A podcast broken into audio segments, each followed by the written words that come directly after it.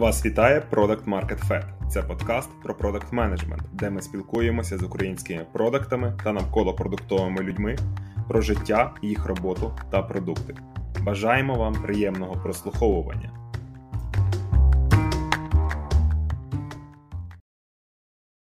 Всім привіт!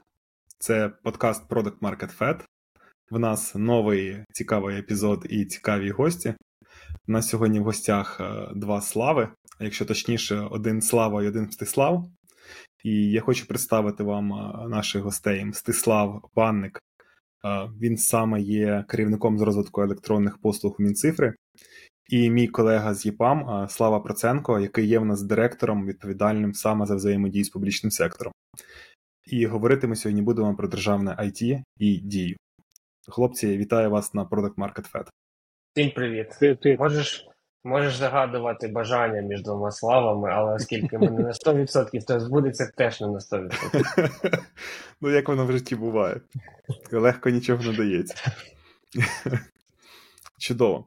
Я, до речі, хочу сказати, Мстиславе, що мені про те, що потрібно записати епізод з кимось з Мінцифри і дії, писали ще рік тому і півроку тому е, читачі Product Market Fed канала. І нарешті ця маленька ціль, мрія, вона здійснилась. Е, і, Клас. і тому... Клас, це був ти? Я теж казав. Слава, слава мене підштовхнув в цьому напрямку теж на роботі. Ми спілкувалися, були, тому він каже: давай писати. Я кажу, окей, давай пробувати організовувати це все діло. Тому класно, що ми зібралися, і надіюсь, слухачам теж сподобається цей випуск.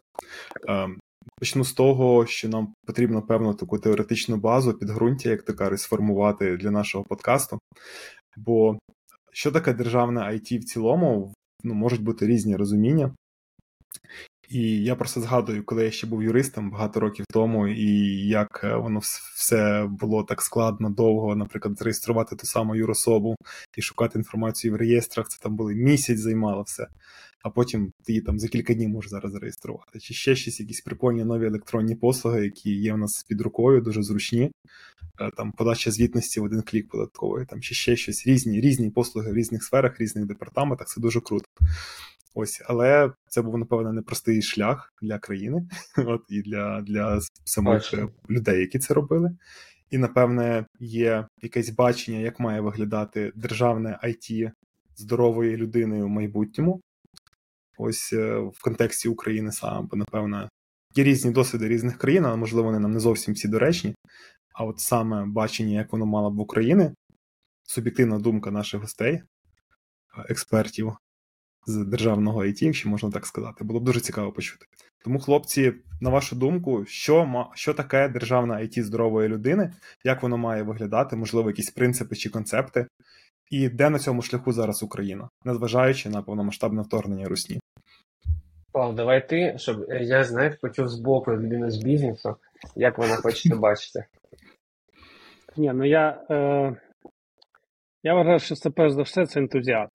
Ентузіазм людей, які працюють е, на державу, які роблять феноменальні речі зараз, особливо зараз які намагаються дебюрократизувати цей процес, тому що він був дуже забюрократизований. Завжди були десь якісь державні підприємства біля міністерств, ще якісь органи, які намагалися робити це самі самі.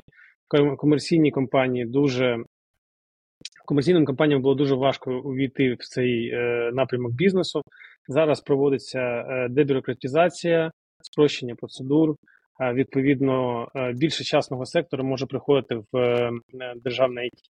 І е, я ось хочу е, наголосити на прикладі наприклад Естонії, де взагалі майже всі державні проекти це аутсорсинг, е, це відкриті тендери, це відкритий програмний код, е, це е, максимальна прозорість того, що вони роблять, як вони роблять, і чого вони роблять. Люба компанія може прийти і поучаствувати в тендері на те, щоб е, виграти той чи інший проект. Так ми йдемо туди. Це допомагає зробити величезну кількість ентузіастів, які знову ж таки пишуть законодавство, дебюрократизують процеси, створюють якісь можливості для того, щоб частний бізнес і е, державний бізнес, ну державний не бізнес, а державні, державний сектор міг і сам розвиватися, і міг давати можливість частному сектору теж приносити якісь best якісь знання, якусь експертизу І це все в одній синергії робить дуже великий прорив. Той прорив, який Михайло Федоров теж е, патронує і намагається його пришвидшити, тобто принести не внутрішню експертизу, а принести експертизу ззовні, зробити максимально якісні продукти, і потім, щоб цим всім ми ще й писалися у всьому світі. Ось. І оце дуже круто, тому я думаю, що треба дивитися на майбутнє, а не на минуле, тому що е, зараз воно настільки швидко трансформується, що іноді навіть я не розумію, що буде через рік, через два, через три. Ось. А оскільки ми ще і змушені в той ситуації, в якій ми знаходимося, трансформуватися набагато швидше, ніж всі інші країни, це дозволяє нам казати про те, що за рік, за два ми будемо стояти вже зовсім біля іншого паблік-сектору з точки зору IT.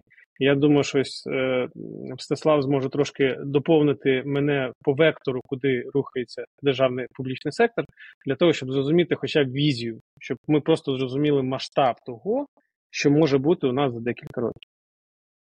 Круто, круто. Я перед тим, як Мстислав почне відповідати, що про це дам для себе, що крім ентузіастів, я тут ще як на мантру молюсь на відкриті дані і як вони роблять все набагато крутішим і доступнішим. І я просто хочу сказати, що навіть років вісім тому, коли я ще працював юристом, як я розповідав там колегам там відкритий реєстр судових рішень, там відкритий реєстр юросіба і фізичних осіб підприємців, там можливість перевірити онлайн контрагента там по ПДВ реєстру там чи ще по чомусь. І працюючи юристом-міжнародником, там з іншими країнами, коли спілкуюся, в них тоді того не було. У нас же тоді то було. А що буде, напевно, зараз Мислав розкаже, як воно буде ще краще. Коротка ремарка по відкритим даним. Е, я не знаю, чи ти в курсі. Минулого року ми зайняли друге місце в рейтингу е, європейських країн за рівнем зрілості сфери відкритих даних. Е, тобто, да, ну так. А стосовно стосовно того, як має виглядати державне IT в цілому, і там, типу, в порівнянні з тим, тим паче, як це було коротко, я, я спробую якось систематизувати, тому що я, мабуть, дуже багато можу на цю тему говорити. Систематизувати, перше, це повинна бути якась центральна лінія, куди ми йдемо. Це не ну, в Україні, тобто це почалося із того, що програма ще кандидата в президенти Зеленського було держава в смартфоні, тобто це про зрозумілий шлях, тому що я спілкуюся з багатьма колегами нашими з інших країн, у них е, кожен е, державний орган сам по собі в цьому в цьому сенсі, кожен будує свої системи і щось цифровізує, щось не цифровізує, є sustainability там офлайнових офлайнових працівників і так далі. Перше, це має бути центральна лінія. Друге, це те, що е, там має бути ця центральна лінія так також централізовано втілюватися. Да, У нас в Україні там є дія як основний фронт для всіх державних сервісів, і там після півроку пояснень боротьби дебатів з нашими колегами з інших е, державних органів. Всі розуміють, що там це стандарт того, як мають виходити послуги, це там, де вони де вони мають виходити, і так далі. Тобто, і зараз, коли розробляються нові системи, вони або одразу, або там другою хвилею завжди передбачають API, яка дасть нам можливість інтегруватися між собою. От е, як це було раніше, да, на там постійно різних систем, е, купа систем, купа стейкхолдерів. Е, вони залучають якихось ніби з ринку компанії, але часто це компанії, якісь там які дотичні до людей, які роблять це замовлення. А потім з'ясовується з роками у половини з них, що стек технологій зовсім унікальний і неможливо на ринку знайти нікого, хто міг би сапортити цей продукт крім цієї компанії. Е, Ніякої інтеграції, інтероперабельності між системами немає. Е, ростуть касти, тому що. Це все ж треба адмініструвати, розвивати і так далі. І, типу, виходить, ніби цифровізувалися, але стало ще гірше. Да? Зараз ми е, в іншому, в іншій парадигмі знаходимося все має бути максимально уніфікована. Те ж саме наша там платформа реєстрів, яку ми разом з вами зробили, яка теж покликана там уніфікувати ці всі складові. Тобто, це наш оновлений уже підхід. І е, відповідно там останньою ланкою, мабуть, е, ні, передостанньою, да, е, додатково те, що відрізняє відрізняє державу від бізнесу, е, це е, ну, способи прийняття рішень, тривалість, е, речі, які на це впливають і тому подібне. І на щастя, наприклад, у нас в Україні є така.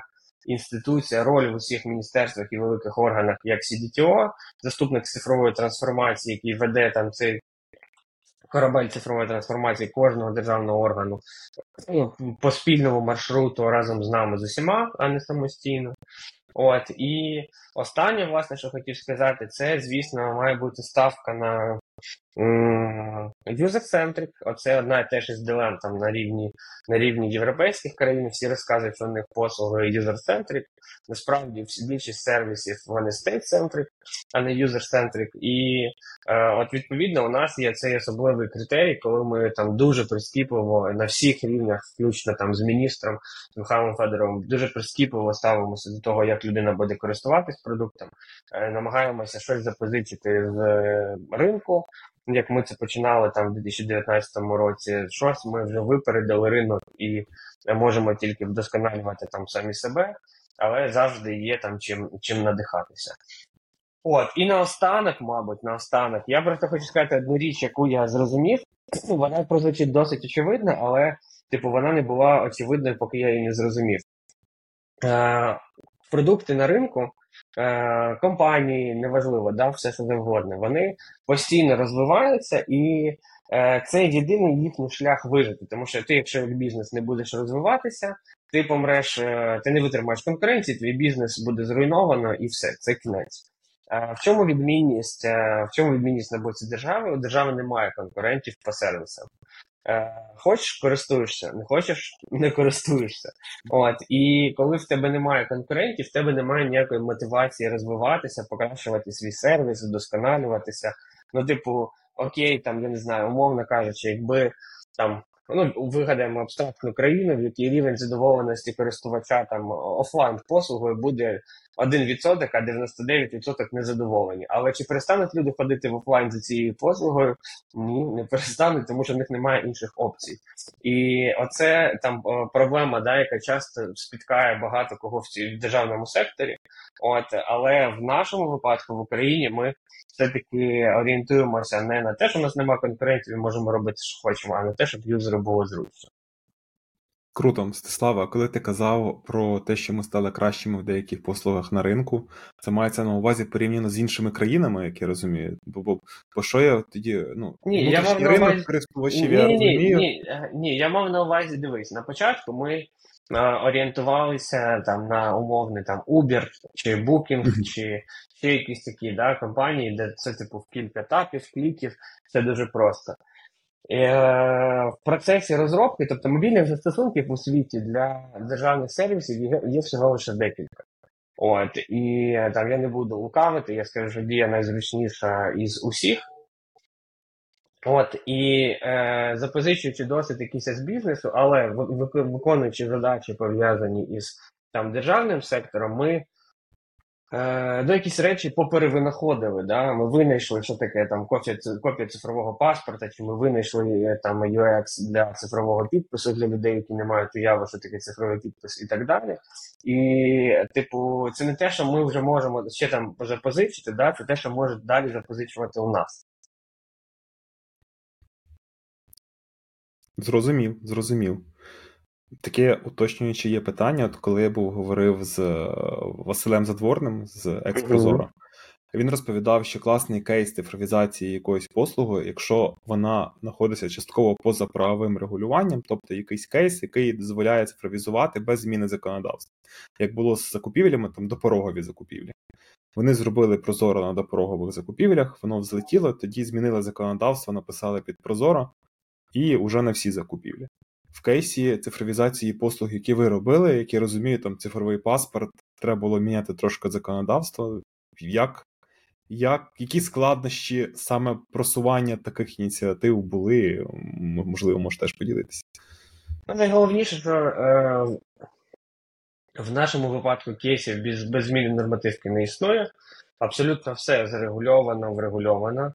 Е, у нас е, може бути конструкція, коли ми працюємо через постанову Кабінету міністрів. Що це значить? Це значить, що е, спочатку може, ну там деякі, по-перше, речі регулюються законами, деякі постановами Кабміну.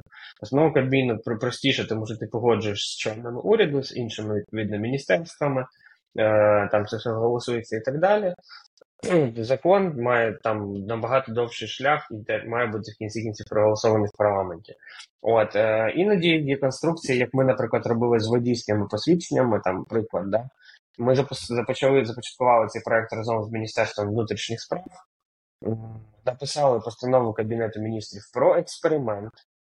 Е, тривав цей експеримент. Потім від на основі там успішного експерименту, не без зміни да, спочатку всієї нормативки, mm-hmm. було впроваджено на, на рівні постанови, і потім цей експеримент ліг в основу для зміни всього законодавства, яке пов'язане із е, там водійськими документами, були змінені і там нормативка на рівні МВС, і в тому числі там закон України про дорожній рух, якщо я правильно пам'ятаю. Тобто mm-hmm. це багатогранна історія, і саме тому у нас в міністерстві спочатку це був там відділ в моєму директораті, зараз це окремий департамент. В міністерстві, який займається реінженірингом, тобто написанням нової нормативки, яка б е, врегульовувала будь-яку. Тому що ти можеш зробити продукт, вірніше навіть не так. Чисто гіпотетично ти можеш зробити продукт, але ти не матимеш права вийти в прод, в прод е, з ним е, без нормативного регулювання. А насправді е, конструкція ну порядок дії, який спочатку приймається нормативка. Нормативка є основою для того, щоб е, ти міг е, почати розробку продукту, і потім ти на основі цієї нормативки виходиш в прод. Так як в бізнесі, типу, зараз запустимо МВП, глянемо, чи як воно запрацює. Е, не можна, можна потім сісти в тюрму за такі речі, за нецільове використання бюджетних коштів, наприклад, якщо ти за державний кошт робиш, а підключення міжнародних донорів мало можливо в такому кейсі, тому що їм потрібні теж підстави, за що вони платять і чому вони за це платять. Тому підхід трохи різний. І ми балансуємо е, балансуємо з одного боку у нас всі юридичні конструкції, а з іншого боку, продуктовий підхід. Зрозуміло, але виходить, що такий більш кватерфольний підхід з фейсгейтами. Є нормативка, можна тоді планувати розробку. Нема нормативки, треба Можеш спочатку її організувати. Поки, да. Да. Зрозуміло. Зрозуміло. Мені здається, що навіть в кейсах, коли там бізнес співпрацює з державою, ці ризики навіть е, мультиплікуються в деяких випадках. Ось е, тому у мене таке наступне питання теж загальний фундамент для подальшої розмови. Uh-huh. Ось моделі співпраці. Там, Коли бізнес з бізнесом працює, там можуть бути зовсім різні моделі в контрактах, контрактах, там fixed price, time material і так далі. Е, там як воно буває по-різному. Коли... Fixed price. Оце, оце як я думав. Ти розкажи. І да. питання да, питання просто таке якраз. Як тоді зазвичай десь в загальному виглядає структура співпраці там? Скажімо так. Дивись, це да, дивись, це це звичайний фікспрайс. Uh-huh. Якщо там взяти на нього подивитися із сторони там фінансового моделювання, uh-huh. а, це е, жорсткий проєктний менеджмент, тому що ось Мстислав е, коректно сказав, у тебе повинно сходитися е, по етапам, да, і законодавство, і проєктний менеджмент. Якщо ти просто гарний проєктний менеджер, але ти не відчуваєш, де законодавство знаходиться, да, і не йде е, чіткої співпраці між законодавчою гілкою е, того ж самого міністерства і тобою як проєктним менеджером, то ти можеш робити все, що завгодно, але е, ну, це не буде продукт. Все. Тобто його не можна буде робити, його не можна буде запускати. Тому mm-hmm. і, відпов... і відповідності до цього у тебе там є певні плюси і мінуси, але зазвичай це просто ускладнює твій бізнес-процес. Це ще одна там велика залежність, є, яку тобі треба тримати в голові, тримати в голові старт проєкту, тримати в голові кінець проєкту. Тобто це все трошки ускладнює. І це відбувається теж і на фінансовій моделі. Тому що це фікс прайс, все може бути як завгодно. Можуть не проголосувати за закон, наприклад, можуть проголосувати за закон, може постанову піти, може не піти. Да? Тобто може піти на доопрацювання. І це ризики, які ну ти не можеш їх контролювати, ти їх повинен просто приймати. Ну так. Ось е, тому у мене є дуже просте правило в, е, в публічному секторі. Всі ризики, які йдуть від клієнта, ти зазвичай їх приймаєш. Тобто це дуже простий риск менеджмент. Ти просто їх приймаєш, тому що ти не можеш на них впливати ніяк. І у тебе взагалі завжди фіксується. Тобто тобі треба тримати це в голові, просто розуміти, як е, як ресурси, ну, свої ж ресурси е, використовувати. І тому іноді там дуже такі красиві моделі, економії йдуть, тобто там десь треба людей перемістити на інші напрямки роботи, десь треба якось там зменшити е, навантаження, десь дати інше там R&D роботу на там на майбутнє там для компанії, десь перевести на якісь напрямки компанії для того, щоб вони не пішли. Ну тобто там така магія, вона така жонглюєш, жонглюєш, так, але е, де-факто це трошки ускладнення з точки зору проєктного і фінансового менеджменту. У всьому іншому і всьому іншому це дуже драйвова штука. Тому що е, коли є політична воля міняти, то поїзд іде дуже швидко. І ось тоді у нас люди навіть іноді не встигають. То вони кажуть: ей, ей, ей, стоп, ми ж тут інтерпрайз. Ми ж тут звикли, значить, наша тепла ванна, смузі, там ще щось. Ні, тут воно ну тут такий слешер, що ти просто сидиш, е, як це сів у шостій вечора, встав там шостій ранку. Да? Тобто ти не відриваєшся від цієї гри, і вона тебе преє, вона тобі подобається, тому що ти бачиш свої результати, ти розумієш, що вони соціально необхідні і так далі. І ось тут треба розуміти, що да, ці проекти вони в чомусь складніші для менеджменту, але вони набагато складніші і для розробників. Чому? Тому що у них е, максимальна швидкість. І за що за рахунок цієї максимальної швидкості досягнення цього результату навіть іноді швидше, ніж ми е, розраховували, іде і е, фінансова оптимізація, іде і е, проєктна ресурсна оптимізація і так далі. Ось це не це не стандартна делівері е, такої компанії, як EPAM, але з часом ми звикли, ми під, підбудувалися, ми зрозуміли, як треба робити, е, так, щоб було вигідно всім. Ось. Ну, ось така особливість. Але це дуже круто. Я додам е, кілька речей. Е, в принципі, Слава все майже повністю сказав. Єдине, що я там скажу, як це виглядає ще з боку для розуміння да, тих, хто хоче працювати е, з державними замовленнями, умовно кажучи, це тендери завжди.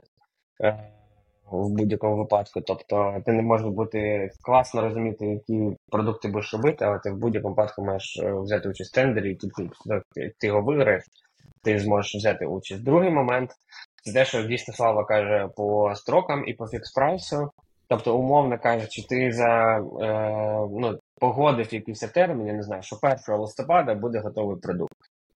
І, умовно кажучи, навіть, а в тебе ж всі ці етапи погоджень, вони там дуже е, да, е, ця ланцюгова реакція. Типу, ти щось зробив, команда віддала, middle менеджмент переходить на верхній менеджмент, верхній має там мало не міністр дати якийсь фідбек, це має спуститися, опрацюватися.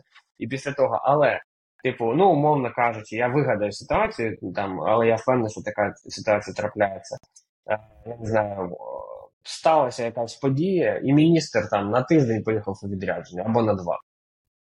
Він погодить після повернення. Але це не значить, що е, строк е, виконання змістився з 1 листопада на 14. Типу, це ну, типу, це нічого не значить. Значить, ти ти дав estimate, все, ти працюєш. Тобто, І це досить жорстко. Плюс буває досить жорстка історія.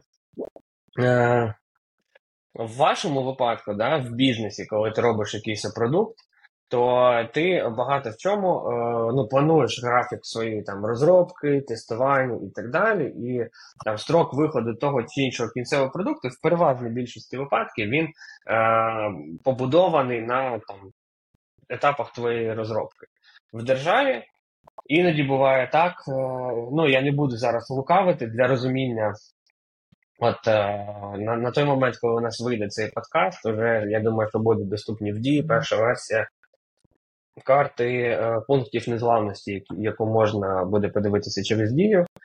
І там ця задача ставилася нам прем'єр-міністром е, не з математики строків розробки, а з того, що умовно з 16 жовтня починається опалювальний сезон, і росіяни будуть обстрілювати український ТЕЦ. Спочатку опалювального сезону росіяни не будуть підлаштовуватися під запуск карти укриттів чи пунктів незламності в дії. І, типу, оце те, що про, про що говорить Слава, е, коли в тебе є дуже жорсткі дедлайни, і на щастя, да, на щастя, ЄПАМ, як не дивлять, не, не дивно при всій ентерпрайзності своїй, а ми ж працюємо з ЄПАМом з 2019 року, в такі критичні моменти, коли є якісь такі спільні проекти, дійсно може сісти ввечері в п'ятницю і встати в понеділок вранці. Да. До речі, карта Дякую. незламності теж була під нормативкою якоюсь, чи це не всі ж е, функції дії нормативно врегульовані? П'ятницю проголосував. В п'ятницю якого числа? Е, в п'ятницю 13 жовтня було проголосовано Кабміном нову редакцію постанови. Зрозуміло. До речі, вертаючись до питання е, застосунку дія, згадав ти вже, що з Тіпамом працюємо давно, і в медіа теж писали, що компанія була залучена саме до створення перших версій дії. Як воно відбувалося? Якщо можете поділитися, як, як ця співпраця почалася, і, і, можливо, якісь є цікаві ретро-історії, що можна розказати слухачам?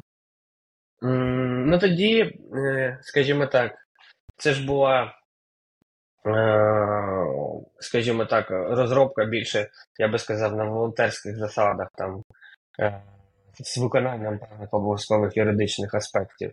Але це не був там full прайс за розробку цього продукту. От е, ми для розуміння я зараз там не сильно захочу хочу заглиблюватися, бо я вважаю, що ми все ще тільки на початку шляху. От е, ще рано писати мемуари, але тоді ми почали всередині жовтня пропрацьовувати е, електронні водійські, і 16 грудня ми вийшли уже в бету, уже з е, там е, уже навіть з оновленим софтом на планшетах поліцейських, які були здатні читати QR-коди водійських документів. От. Тобто це була супер швидка розробка. Е, Ми реально працювали одним фронтом, ну скажімо так, однією командою. У нас там кожен день був дзвінок. Ми кожен день проговорювали там BA, ставили нам запитання. Тобто ми ж винаходили по суті разом новий продукт. Е, Питань, скажімо так, невідомих в цій задачі було досить багато, і ми кожен день е, реально працювали. Е, Дуже класно досі. е, Досі мені подобається працювати, наприклад, з Женю Моспаном якийсь з тих перших, скажімо так, людей, яка будувала архітектуру дії. І одна із історій, мабуть, я скажу відверто, да?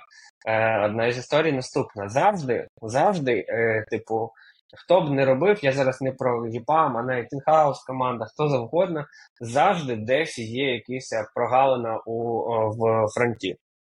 От, е, ну, типу, завжди десь щось, щось лишається. І тоді, коротше, була ситуація, що ми вже готуємося до завантаження в маркети, і у нас, наприклад, там на понеділок чи на вівторок е, заплановано завантаження в маркети. Е, Ми отримуємо там бета-збірку і розуміємо, що на тоді я не пам'ятаю, були вже про Максі чи просто про телефони, ну коротше, з більшої діагоналі, і що вони взагалі не адаптовані під цю діагональ. І там просто там, типу, дискотека відбувається на збільшених телефонах. Е, і ми, коротше, я такий думаю, ну це ж бета. Е, може, ми зараз вийдемо в бету з цим і ну, там, якраз візьмемо це і допрацюємо. Е, і це якраз от історія про п'ятницю вечір. А, про п'ятницю вечір. Дивиться це все міністр, каже, окей, в бету. А потім дзвонить мені, каже: на понеділок на ранок треба, щоб вже була нормальна версія. Е, і, і на понеділок на ранок була вже нормальна версія. Тоді, як, якщо правильно пам'ятаю, львівська команда вийшла додатково на вихідні. От, е, зробила адаптацію під, е, під інші девайси, які не були адаптовані, і ми по плану завантажувалися. Круто. Да. Якщо, якщо тут є хтось з львівської команди, хто буде слухати цей подкаст, е, поставте лайків і, і напишіть, як у вас проходили ті вихідні. Буде цікаво почути ще вас від перших уст. Да, там ще теж була дуже цікава історія. Ну, е, коли випускається такий мобільний додаток, завжди є куча хейтерів, які хочуть там, ну ось, вони, знаєш, за, за все, знаєш, там баба Шапокляк буде проти. Вони завжди будуть щось «Про- проти, все погано, не, ю- не юзабільно, все, все по. Ну просто я, я чесно дуже багато е, слухаю людей, які кажуть, що в дії щось незручно. Я кажу, по-перше, підіть це зробіть е, в іншому місці, так? Тому що ви просто заспокоїлися, так? По-друге, підіть поговоріть з прикладами інших країн для того, щоб ви почали горди е, шанувати свою, свою свій мобільний застосунок. Да? А по-третє, зрозуміти, як його просто міністр тестує. Тобто міністр, якщо там на один клік більше, ніж він вважає, то отматуємо назад, робимо все заново. Все. Тобто, ну, тобто, ну, по-іншому не буде. Не буде. Тобто, це треба продумувати. Ось їх свят треба продумати. Але є деякі інші хейтери, які хейтять просто там дію хейтили е, за що. Вони почали зразу хейтити, що це діра в е, безпеці, несекюрно, дані теку, течуть і так далі. І ось там був е, прикол, коли десь в інтернеті з'явилися дані техпаспортів. СБУ, звісно, одразу там взялося, всі там сиділи, досліджували, звідки ж воно взялося, а потім просто побачили, що там були техпаспорта до певного року. Тобто хтось просто злив базу даних, е, е, ну, чи чи якусь частину цієї бази даних. Так, так. Да, да, да, да, да. В інтернет, так, але це був не додаток дії. Все. Тобто, і, ти, і тим самим довели, що це не додаток дії, а це стара база даних, і підіть розбиратися, звідки вона взагалі там там з'явилась. Коли я Ось. працював і... юристом, я пам'ятаю, можна було вже в Гуглі знаходити продавані різні бази даних різними суб'єктами е, державного господарювання, не знаю, там неофіційними посадовими особами різних там. Не ладно. Коротше, воно ну, продавалось і тоді. Да, і багато багато хейтерів, вони ж просто навколо того, що їм ламають схеми. Да? Ті ж саме справки, все інше. Їх можна було і раніше робити, просто воно там коштувало там 10, 20, 100 гривень. Да? І ну, кожна така справка, а це мільйонні обороти. Ось просто комусь щось зламали, і вони давайте хейтити, що воно неправильно працює. Ну, да, Це їх їх шлях. їх шлях. Але так, да, це було дуже драйвово. Тоді, напевно, український PM в перший раз зрозумів, що таке зробити справжній продукт за там два чи два з половиною місяці, я вже не пам'ятаю це слово. Але uh-huh. це був ось те, що вони бачать, що воно працює, і там була така відповідальність. Тобто всім просто сказали, чуваки, ось ви його видаєте, да, там в prod, і всім починають користуватися.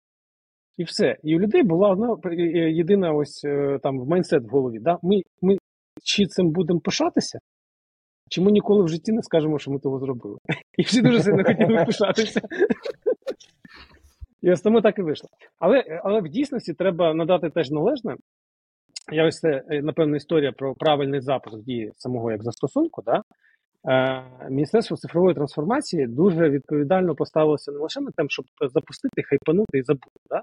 але щоб правильно взяти собі в інхаус розробку цей застосунок, створити е, навколо нього екосистему, зробити правильний цикл розробки з продуктовнерами, з дизайн-відділом, з продумуванням, як це буде робитися в проєктному менеджменті, да? а не просто взяти і там в'яжемося в бій, а потім розберемося. Да?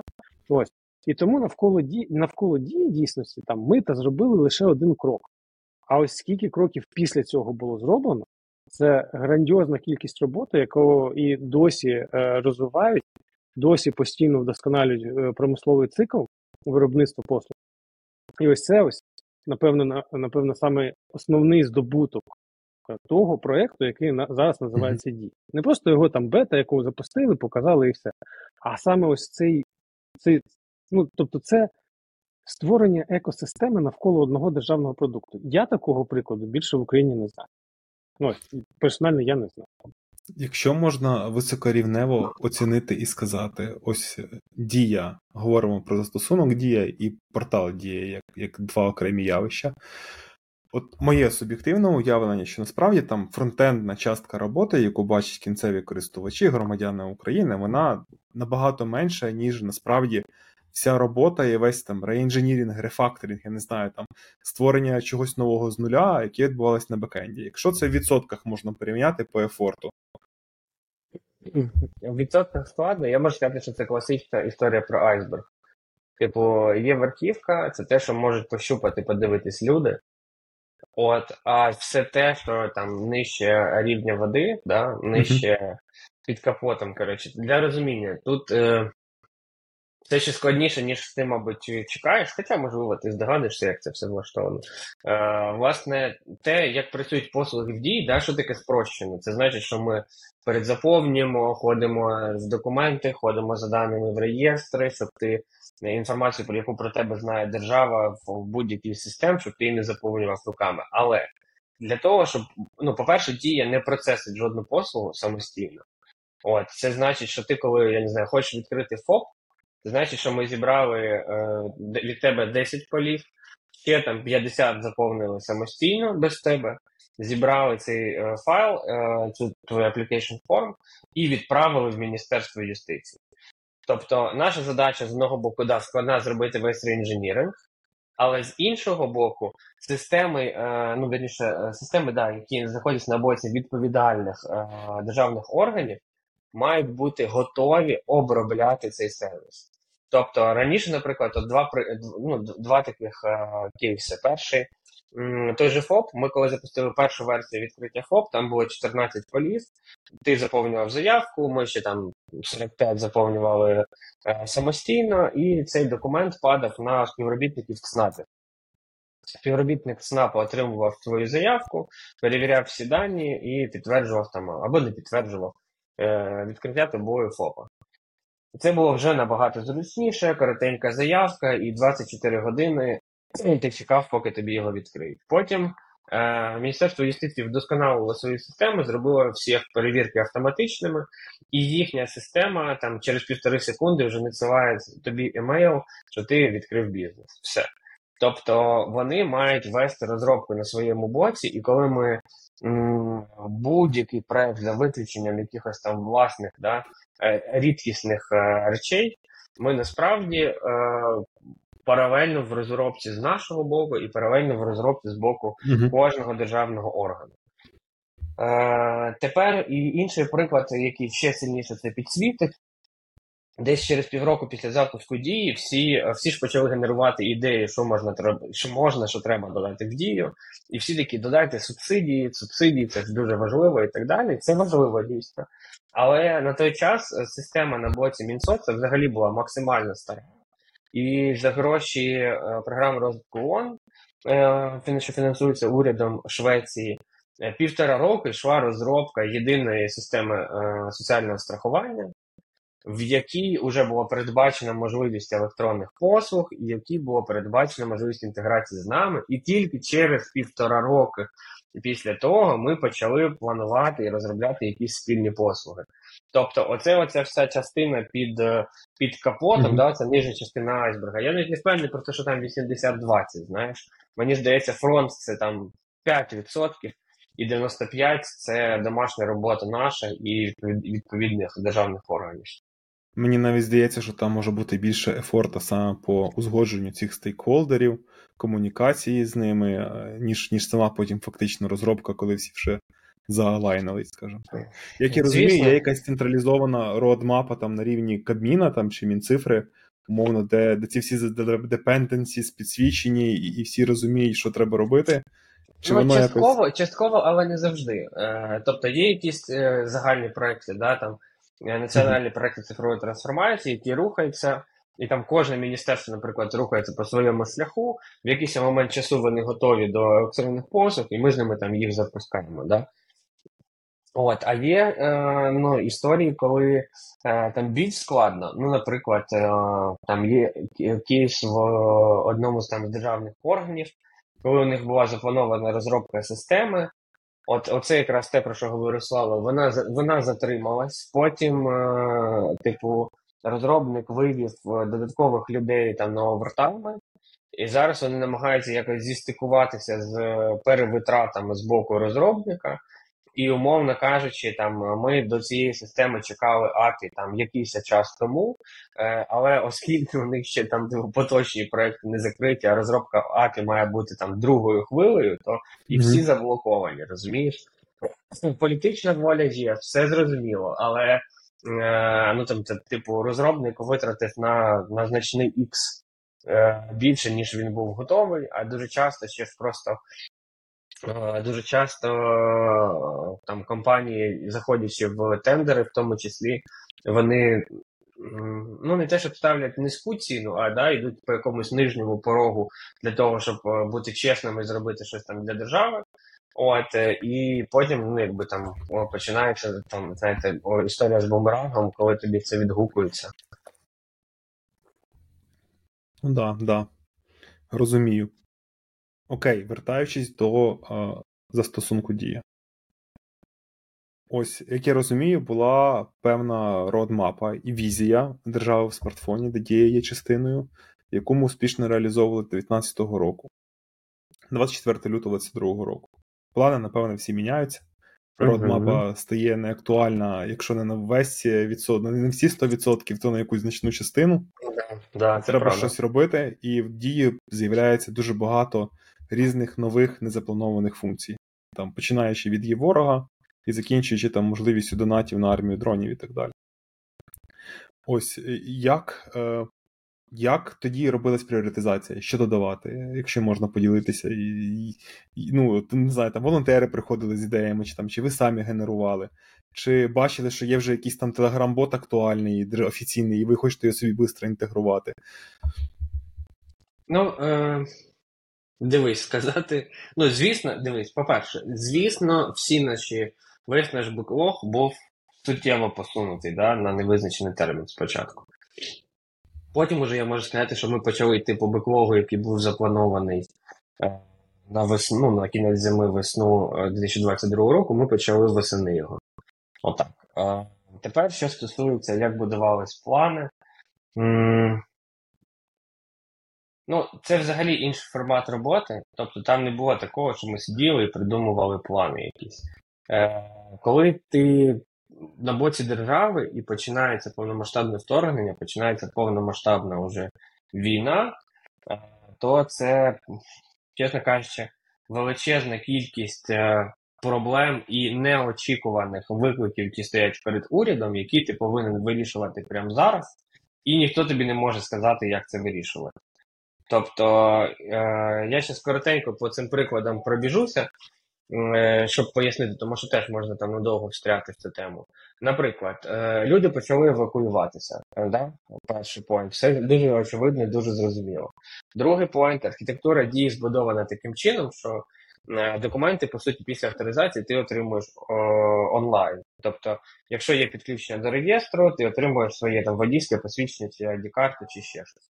Але з міркувань додаткової безпеки на ранок 24-го всі державні реєстри вже були відключені.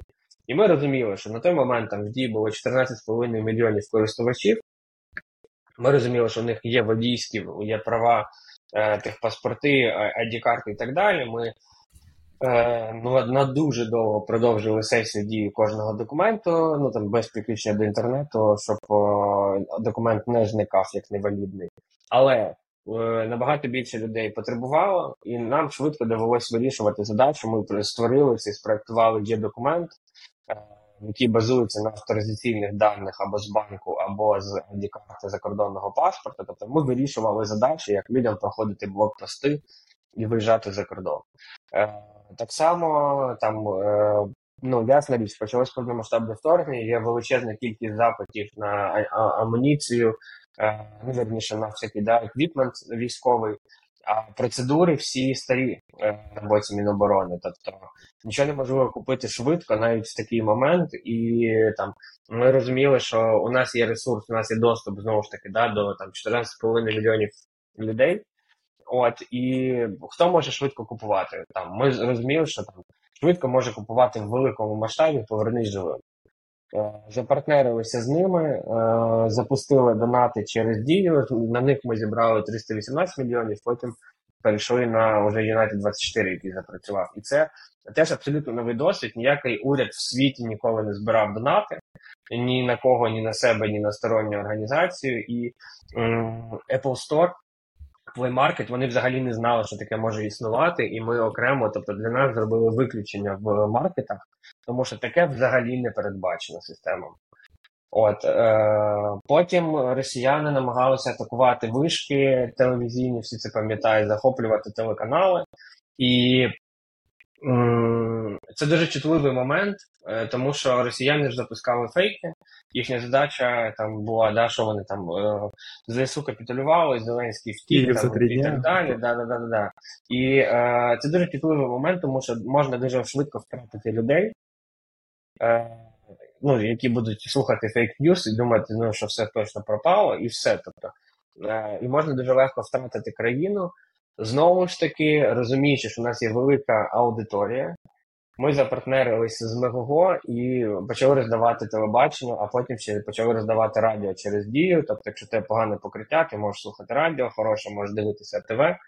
І Це теж супер сильно допомогло, тому що ну вони ж там і на півдні і сигнали глушать і тому подібне. Тобто ми зробили цей доступ. Чи е, думали ми коли-небудь в житті, що ми будемо в дії мати телебачення? Ну ні, абсолютно ні.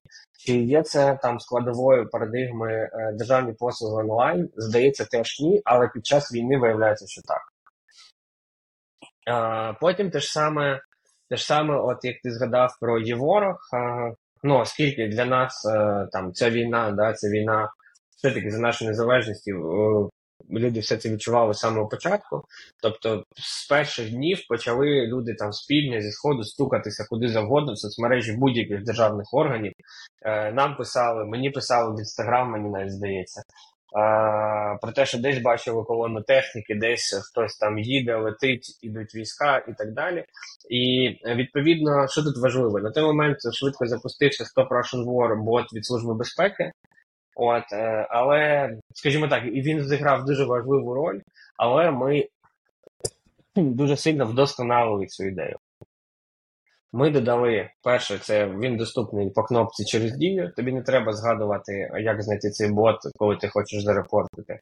Друге, е, ми додали верифікацію особи через дію. Ми не шеримо персдані, але перш ніж подавати репорт, будь-який ти маєш підтвердити особу, і це е, повністю там унеможливлює да, е, російських ботів, які б могли спамити, давати фейк репорти і так далі в чат-бот.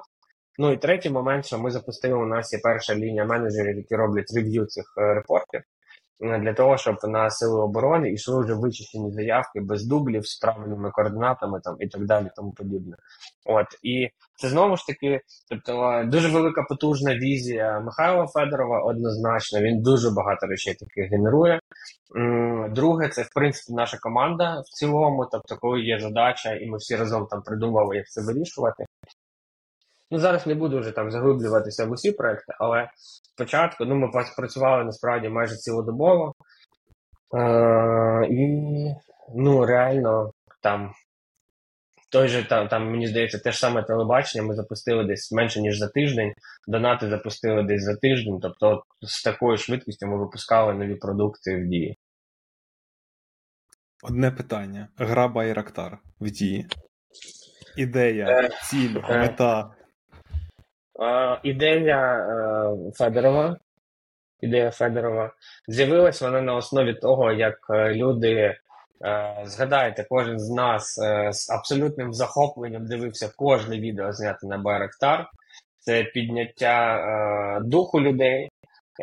Це діти, які сидять у сховищах, яким треба якось проводити час, і вони все одно відчувають контекст війни вони можуть пограти. А зараз це ж гра у нас вона трансформувалась в армію дронів, е, і там вона в тому числі покликана донатити додатково на армію дронів. Круто. Ви ведете якісь там внутрішні лідерборди, статистики? Е, чи є інформація про ну, яка була найдовша сесія, чи найдовше часу гравець провів за грою Байрактар? Додатку дії? Чесно, у нас мають бути, має бути статистика. Десь вона, я впевнений, є, але ну, я скажу чесно, знаєш, це остання статистика, яка зараз там нам нас цікавить, тобто є велика кількість інших даних, з якими треба працювати. Зрозуміло. Добре, вертаючись ще до бренда Дія, е, і питання таке: хто веде соціальні мережі і робить SMM та вірусні тіктоки для Дії? Е, ну, Наша внутрішня команда, команда комунікації. Це не так багато людей, як може здатися. Тобто, це е, поодинокі люди, які абсолютно горять е, роботою, тому що вони бачать там цей ефект. І дуже класно, що ну я не сказав би прям політично, але ну, мабуть, да, що Мінцифра як державний орган все одно там. Е, міністр, зокрема, е, там розуміє, що ми не повинні бути цими такими бронзовими соцмережами, які релізи постять. От, а так само, як в продуктів, да, ми юзер-центрі, так само і в соцмережах. Да, просто якраз ця різниця дуже помітна, що там не протокольна якась комунікація суха, а доволі такі цікаві, інколи навіть на на грані е, відосики в Тіктоці попадаються і в соцмережах. Е, це, знаєш, тут важлива різниця от в чому нашого підходу. От ти правильно кажеш, дивися, відосики в Тіктоці. В, в Тіктоці знаходиться аудиторія Тіктока яким а, потрібен, ну, які споживають саме в Тіктоці контент певного формату. Якби це була людина, якій потрібен був прес-реліз, вона пішла б на сайт і шукала прес-реліз на сайті, а не сиділа в Тіктоці. Тому uh-huh. Ну, це типу підхід відповідно до різноманітних аудиторій. А комунікаційні плани по цим різним каналам, вони якось там узгоджуються, не знаю, там Михайлом да, Федоровим чи його заступником. Звісно, там це регулярна робота, е, регулярна робота, постійно там результати, плани і так далі. Круто. Круто. Окей, в мене одне таке вже з фінальних питань. Типу, хочеться зрозуміти, окей, ми проговорили про державне IT, проговорили про запуск дії і як дія працювала над uh, фічами до повномасштабного вторгнення і після. Uh, цікавить підходи в Мінцифри і в команди дії до вимірювання ефективності цих віч. Тобто, як як ви міряєте продакт market fit того, що ви заделіверили? Ну, в нашому випадку це не зовсім класичний, мабуть, підхід. Е, В якому сенсі? Тобто. Е, у нас є дашборди, глибоко дашборди є по по всім продуктам, по всім проектам, метрики застосунку, метрики порталу е, і так далі. І ми ще там збираємо е, рівень задоволеності кожним кожним сервісом, який у нас є. Тобто є ці ці всі речі. Але е, в чому унікальність, мабуть, нашого підходу в даному контексті, це те, що ми не випускаємо там за рідкими якимись там виключеннями, ми не випускаємо продукти просто так, на яких нам треба привабити людей. Да? Там 99% наших продуктів відповідають на ту чи іншу потребу. Потребу з документом, потребу з послугою, е, яка заміняє там або офлайн, або взагалі створює новий досвід якоїсь послуги, як там там виплати ковідні були там чи ще щось. Да?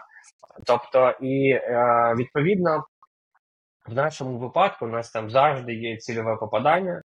От е, завжди, ясна річ, ми розуміємо там розмір аудиторії, яка це може потребувати. Дивимося, скільки з них користуються нашим сервісом. Е, Якщо це якась там гаряча історія, там ну, максимальна кількість. І далі у нас вже є просто робота над помилками. Тобто, ясна річ, що ми проводимо бету перед цим. І е, потім, коли ми виходимо в прод, ми все одно там саппорт аналізує, збирає фідбек для того, щоб ми там випустили да, там оновлену версію, дещо змінили, перепояснили, там додали крок або змінили якісь там налаштування. Але в будь-якому випадку, ну просто м- розумієш, там коли е, там бізнес випускає якусь фічу, їм треба про неї розповісти, і їм треба там зрозуміти, там які вона має у них. Е, е ну, вихлоп для бізнесу, грубо кажучи. В нашому випадку, на, на ковідної тисячі, тобто ми розуміли, що велика кількість людей втратили можливість повноцінно працювати через ковідні обмеження. Це саме бізнес. А, ну, це ще не ковідна тисяча. Ковідна тисяча потім була перша, це був 8 тисяч гривень для середнього малого бізнесу, кінотеатри, бібліотеки, там і вся ця історія. І е, ну, за два тижні послугою скористалося чи 750, чи 770 тисяч бізнесів. От. Mm-hmm. Е, І оце основ, основний маркер того, що ти випустив правильний продукт. Угу. Ну да, тут зрозуміло, що у бізнеса, коли якусь фічу вони запускають, їм потрібно або drive adoption, як то кажуть, тобто поширювати її використання у продукті, або якщо не виходить, то kill the feature, прибрати її як якийсь вейст. Якщо казати про державні, да, Слав, щось хотів дати. Да, я хотів сказати, я ще доповнити трошки, да? Тому що в застосунках державного рівня там не завжди ці фічі, якими всі користуються. Тобто бізнес намагається нав'язати всі фічі для того, щоб їх монетизувати. Це там фічі робиться для того, щоб генерувати ще якісь ревеню. А в державних застосунках, так, ну, по-перше, якщо мені не потрібна справка е, про несудимість, я її не буду використовувати взагалі ніколи. Так? Ось. І це і це нормально, тому що комусь вона потрібна на постійній основі, а комусь не потрібна. Да? Чи е, як заміряти satisfaction, да? Ось знову ж цією справкою. Да? Якщо ти її замовив офлайн, то ти через застосунок її не зможеш замовити. Да? І ось і ось це проблема. Тому що багато користувачів просто про це не знають. Це таке обмеження. Mm-hmm. Ось вони не знають про це. І вони потім кажуть, а так, погано працює, все, ну, не дуже. Ось.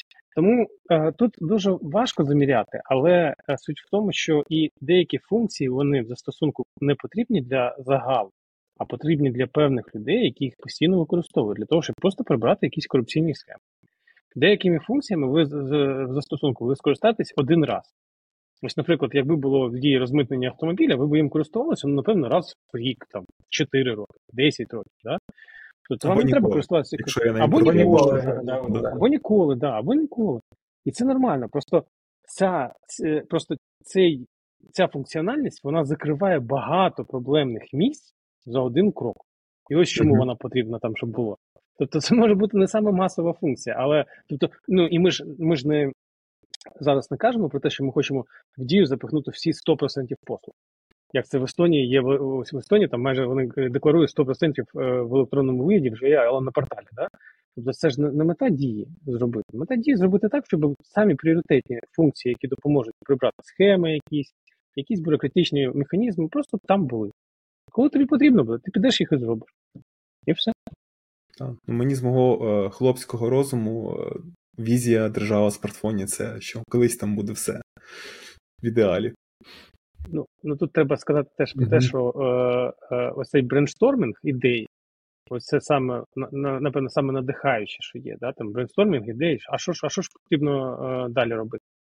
Тобто ніхто не не прийде тобі і не скаже, що ось тобі папірець, працюй по ньому. Да? Там. Ну, ось Це робиться ось на бардак, ну, робиться на доволі. Це, до речі, да, Слав. Дякую, що ти нагадав. Знаєш, це е, речі, до яких ми звикли, але Е, Ну як це? Пересічна людина, мабуть, ну я раніше, там, коли в бізнесі був до міністерства, я про mm-hmm. це не ставився. Типу, ключова особливість, що коли ти працюєш на боці міністерства, ти і є полісімейкер. Тобто, ти, е, по-перше, ти вигад... ну, ти маєш правильно спрогнозувати потребу, да, або е, ідентифікувати потребу у суспільства в чомусь, е, і створити solution для для, ці, для, цієї е, для цієї речі. Тобто, це е, основна така відмінність. Тобто, грубо кажучи, дійсно, як е, на, на прикладі того, що ти зараз говорив, типу. Ніхто не знає, там, яким має бути розмитнення. Да? Тобто всі розуміють, що має бути якась там реформа митниці, яка зробить там антикорупційний ефект. Е, Ніхто не знає, яка ця реформа має бути. Є офігенна кількість стейкхолдерів, з якими ти маєш домовитися, подебатувати, протиснути для того, щоб це стало реальністю. Потім ти маєш створити послугу з розмитнення, тому що це один із там корупційних да, е, корупційних е, сценаріїв на митниці у фізичних осіб. От, і ти сам маєш зрозуміти, як це правильно зробити. Тобто тобі дійсно ніхто не скаже, це так роби, от так не роби. Mm. Тобто, ти як державний орган маєш, по-перше, там полісі зробити, а потім придумати, як це реалізувати, щоб це мало там правильний ефект. Так, і і, і задача з зірочкою, знаєш, Марк, чому? Тому що ось таким е, хлопцям, як е, Мстиславу, всі навколо, всі навколо шепчуть вуша, це неможливо. Вже пробувала, да полиш тебе це, да ну хлопці, да ну ідіть краще там, я не знаю, там ветеринарний паспорт вкачайте в документи. Знаєш, ну тобто, тобто кажуть, максимально, щоб тебе вибити з глузду, да? Але якщо є воля, політична воля і розуміння, як це робити, ну оце, оце є там таке просте диво в Україні. Ну, прості дива, воно ось тут поруч. Просто коли ось на діасаміті е, анонсуються нові послуги, да, там як напевно перереєстрація, да, Ніхто ж не розуміє. Для них слово ми інтегруємося з трьома міністерствами. Там цей, цей ланчужок він проходить там по чотирьом там якимось інстанціям. Всім такі, а ну три інтеграції, чотири о, чотири там степа, та ну хлопці. А за ними стоїть стільки всього, що ви навіть себе не розумієте. Ну тобто там це, це дуже складна праця. Дуже, дуже, дуже. 100%. Я, до речі, е, на цій на цій ноті я ще хочу, знаєш, що додати таке, ну, загальне як оверв'ю. Річ, яку, яка продовжить мої слова, яка продовжить твої слова, Слав. А, Іноді працюючи над продуктом, як пояснити, да? Е, от, ну, Я трошки менше, ви трошки більше знаєте людей, які працюють розробниками над продуктами, е, девелопери, продакт-менеджери там і так далі, і тому подібне. І е, це така командна робота, коли там робить хтось якийсь кожен маленький там внесок, великий внесок і так далі. Але до чого я, власне, які, якою думкою я хотів поділитися? Іноді, коли ти робиш, да, в нашому випадку просто ти з тим стикаєшся частіше, іноді, коли ти щось робиш, може не бути відповіді, типу, як це зробити. От, типу, ти можеш. І тут є, типу, вилка вилка подій, яка може з тобою статися. Е, Перше, це ти можеш там якісь там, е, я не знаю, там, чи відмовитися від якогось рішення, чи там сказати, чи невідомо, як його зробити, відкласти його на потім, або там якимись е, з підручними зібрати, знаєте, там із підручних засобів щось е, для того, щоб якось виконати цю задачу. От. А другий шлях е, це ну так чи інакше. Тобто створити щось абсолютно нове. Тобто іноді буває момент, коли ти е, ти розумієш, що ти стоїш типу, е, і попереду тебе взагалі немає ніякого іншого досвіду. Тобто ти не знаєш, е, тобі немає з ким порадитися. Тобто, І е, от так у нас було на прикладі просто паспорта коли ми зрозуміли, що ми можемо відобразити паспорт дії, це типу, взагалі, е, ну після водійського посвідчення було зрозуміло, що це певний набір опцій, які ти маєш кроків, які ти маєш зробити, нормативна інтегра... інтеграція, бла бла бла. І для того, щоб це відобразилось. Але основний юзик паспорта це копії. І тут у нас почались баталії. Там, типу, як зробити копію паспорта? Ніхто не розуміє, типу, як зробити копію. Ми почали е, багато танцювати, взяли Нацбанк, тому що ну, в банківській сфері шерінг ну, копій найбільше і почали якраз кружити цю тему, що робити, е, там е, робити скріншоти, друкувати скріншоти, писати на роздрукованому скріншоті копія вірна, там і так далі. Ну коротше, і ми там багато це було дискусій, і це от якраз типу існує досвід у всьому світі однаковий. Що ти робиш з копією паспорта? І в усьому світі не існує цифрового паспорта, щоб можна було подумати, як же зробити копію. І в якийсь момент у мене народилась фраза, яку я там часто, коли розказую цю історію, використовую.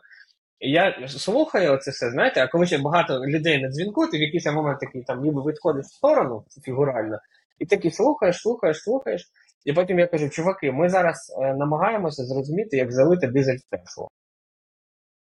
От, типу, у нас є старий experience з бумажками і копія вірна, і у нас є абсолютно нова технологія цифровий паспорт. І ми намагаємося натягнути стару техно, старий е, там experience на нову технологію, і, типу, нам треба просто винайти все заново. І ми почали з чистого листа і перевинайшли ідею копії. Тобто в тебе приходить е, запит, ти його підтверджуєш, система генерує сама, ти так, там підписуєш Дія підписом. Ну, коротше, зараз я не в там flow послуги, да? і ми винайшли заново копію паспорта повністю. І оце, типу, момент, е, до чого я власне, чому я хотів, хотів це сказати, тому що да, слухачі це люди, які працюють з продуктом там і так далі. І іноді є момент, коли ти розумієш, що треба винаходити, і от ти маєш прямо це взяти і зробити. Ти маєш взяти на себе відповідальність і щось винайти нове. Е, це може бути щось маленьке або щось значуще, але е, не треба боятися, коли ти опинишся в ситуації, коли ти маєш стати тим тією людиною, яка щось або частиною команди, яка щось винайде нове. Да, да, це дуже круто. Це дуже схоже на цей job to be done фреймворк, коли роботи людей вони є завжди одними і тими самими. Навіть там від середньовіччя в людей були якісь документи, і потрібно було якось підтверджувати їх валідність перед тогочасними органами. І тоді вони робили це якось по-своєму. Там глиняні таблички, і, і клинові ці копії тих глиняних табличок і так далі. Е, Там церква вела рекорди, записи і так далі. А щоб зробити якісь покращення і прорив інноваційний, щоб всі люди прийшли на нове рішення, потрібно ту саму джобу почати робити в 10 разів краще. І фактично це схоже з тим підходом від старих паперових копій на цифрові документи і цифрові е, підтвердження. Дуже класно. Ну, Це це, це навіть Марк просто креатив. Якось десь він пре, і воно виходить, а десь він не пре. І воно папірці. Розумієш? Тобто, бо якби не папер креатив, то ви папірці би підписували, розумієш? Ось і все. Якби якби перемогли юристи. таке. Добре, юристи ми вас теж любимо, не ображайтесь. Е, останнє питання про візію і місію дії після перемоги. Я вірю, що вона буде. Не знаю, чи скоро, чи, чи довше, але вона має бути. Е, що буде потім? Дія на експорт, дія е, держава в смартфоні на 100%. Що, які мрії і цілі? Ну, по-перше, нас в будь-якому випадку лишається ціль 100% державних послуг онлайн. Е, друге, це ясна річ і під час е, війни, і після перемоги. Е, великий фокус буде на проєктах пов'язаних з відновленням. Зрозуміло чому. Другий великий фокус буде пов'язаний із ветеранами. Теж зрозуміло чому, тому що цим людям потрібно буде про них лікуватися, допомагати і так далі. Ну і в будь-якому випадку, так, ми вже зараз працюємо над експортом. Тобто дія це не Microsoft Office, який можна встановити просто в будь-якій країні. Це трохи складніше і, відповідно, там це триваліше да, і на рівні міжнародних комунікацій, переговорів і так далі. Але м, оскільки ми вже винайшли цей велосипед, то багато країн все-таки розуміють, що є сенс використати вже напрацювання, адаптувати в себе, розгорнути в себе і мати вже якусь стандартизовану е, історію. Е, аніж е, там винаходити. І, власне, ну, в цьому напрямку теж я часто використовую такий приклад. Коротше, 100 років тому не було закордонного паспорта, як зараз. Не в плані, що не було паспорта, з яким ти міг поїхати за кордон, в плані тому, що в кожній країні був свій документ, який придумала ця країна. І потім пройшли десятиліття, і всі прийшли до абсолютно єдиної системи закордонних паспортів, коли є там певним чином да, е, зашифровані дані в чіпі там і так далі, і тому подібне. І те ж саме станеться із мобільними застосунками, те ж саме станеться із електронними документами і так далі. І от е, чим менше в світі буде плодитися зоопарку рішень, тим швидше настане цей єдиний уніфікований момент. Угу. Чи можна сказати, що Дія це не франшиза, це все-таки якийсь набір практик, архітектурних рішень, е, best practices в розробці щодо систематизації там якихось послуг, реєстрів, які ви консультуєте умовно країни, які зацікавлені в провадженні цих best practices? Ну, я я би сказав, що тут два в одному. Тобто, е, в будь-якому випадку, типу, є е, там основа да, архітектури, е, там не зберігати документи. Е, віддавати дані там в різні системи, але ти правий технічно, це, мабуть, ну, глобально все. Тому що в кожній країні треба заново все налаштувати, і я не знаю, взяти нашу там я не знаю, сплату податків. Це не значить, що там в якійсь там європейській чи африканській чи південноамериканській країні ти просто такий поміняєш рахунки і все так само буде працювати. Ні, кожного разу це все там заново треба робити. Тому другий важливий, надзвичайно важливий аспект е, це е, якраз наш підхід до того, як ми робимо. Тобто, якщо документи їх ще можна якось стандартизувати, да, там навчити читати одне одного документи між країнами і тому подібне, це все зрозуміло. Але все, що стосується електронних підписів, все, що стосується послуг, це вже дуже кастомна історія кожен раз. І тут якраз дійсно да, мова про консалтинг і про підхід, е, там набір чек-лістів, да, як ми рухаємося, там набір наших принципів. Круто. Я підтримую. Абсолютно. Круто. Друзі, дуже Ні, ну, дякую. Ну, Станіслав вже просто сказав, що да, що фронт це вершинка айсберга, навіть напевно менше. Да? А ось те, що там угу. внизу, це там унікальна майже завжди історія. Круто. Друзі, дуже дякую за цю розмову, що знайшли час поділитися. І я надіюсь, слухачам теж сподобається. Я прошу, якщо можливо, там будуть якісь цікаві запитання ще в, на Ютубі потім, то я потім попрошу вас, хлопці, теж там зайти Добре. прокоментувати. І дуже дякую за цей епізод, і було цікаво. Дякую, що запросили, і всім успіхів і перемоги.